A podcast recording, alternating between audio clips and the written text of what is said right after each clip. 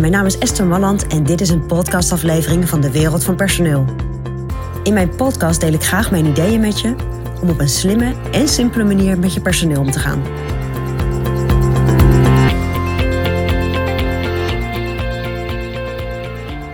Ja, laatst had ik het met mijn collega Lisa over, uh, over wat voor ontwikkelingen zijn er nu allemaal.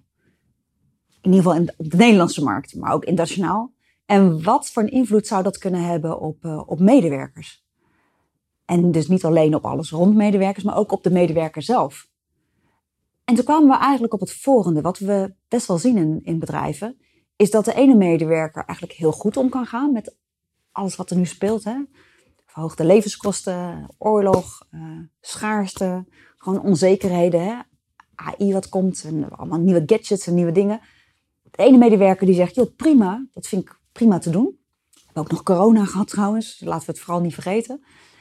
En een andere medewerker die, die vindt dat heel zwaar en die wordt er ook wat uh, zwaarmoedig van, zeg maar.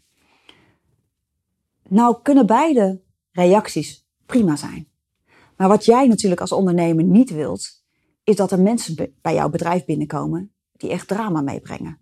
Dus die alle zaken die spelen enorm uitvergroten. Helemaal losgaan op de politiek in Nederland. Of helemaal losgaan op die gestegen, die gestegen uh, huishoudkosten die, uh, die iedereen heeft natuurlijk door energieprijzen die stijgen. Nou, inmiddels is dat weer wat aan het veranderen. Maar goed, alles is in beweging. Dus hoe gaat iemand daarmee om? En als iemand daar continu over leegloopt en daar anderen mee besmet, ja, dat wil je eigenlijk niet. Hè? Je wil geen mensen die overal drama van maken.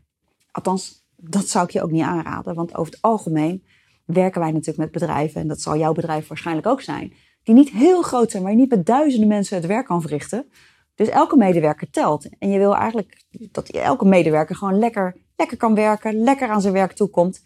En eigenlijk niet helemaal negatief beïnvloed wordt door een andere collega die, uh, die zelf wat issues heeft of die zelf heel lastig vindt om, uh, om met zaken om te gaan. Nou, lange introductie. Maar de sollicitatievraag die jij dus kunt stellen is, joh, gezien de ontwikkelingen, en dan noem je een paar ontwikkelingen, hoe ga jij daarmee om? Of hoe kijk jij daar tegenaan?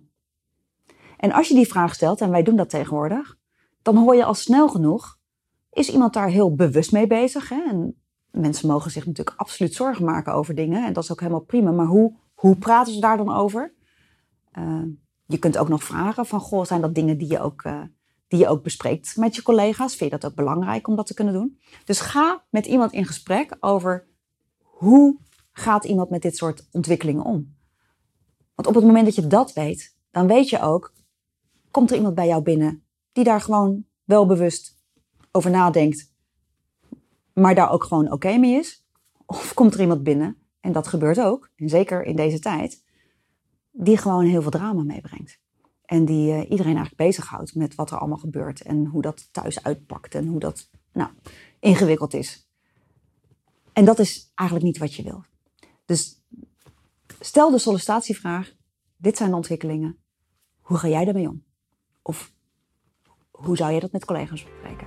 Nou, die vraag zou je kunnen stellen. Nou, dat is mijn persoonlijk advies vanuit de wereld van personeel.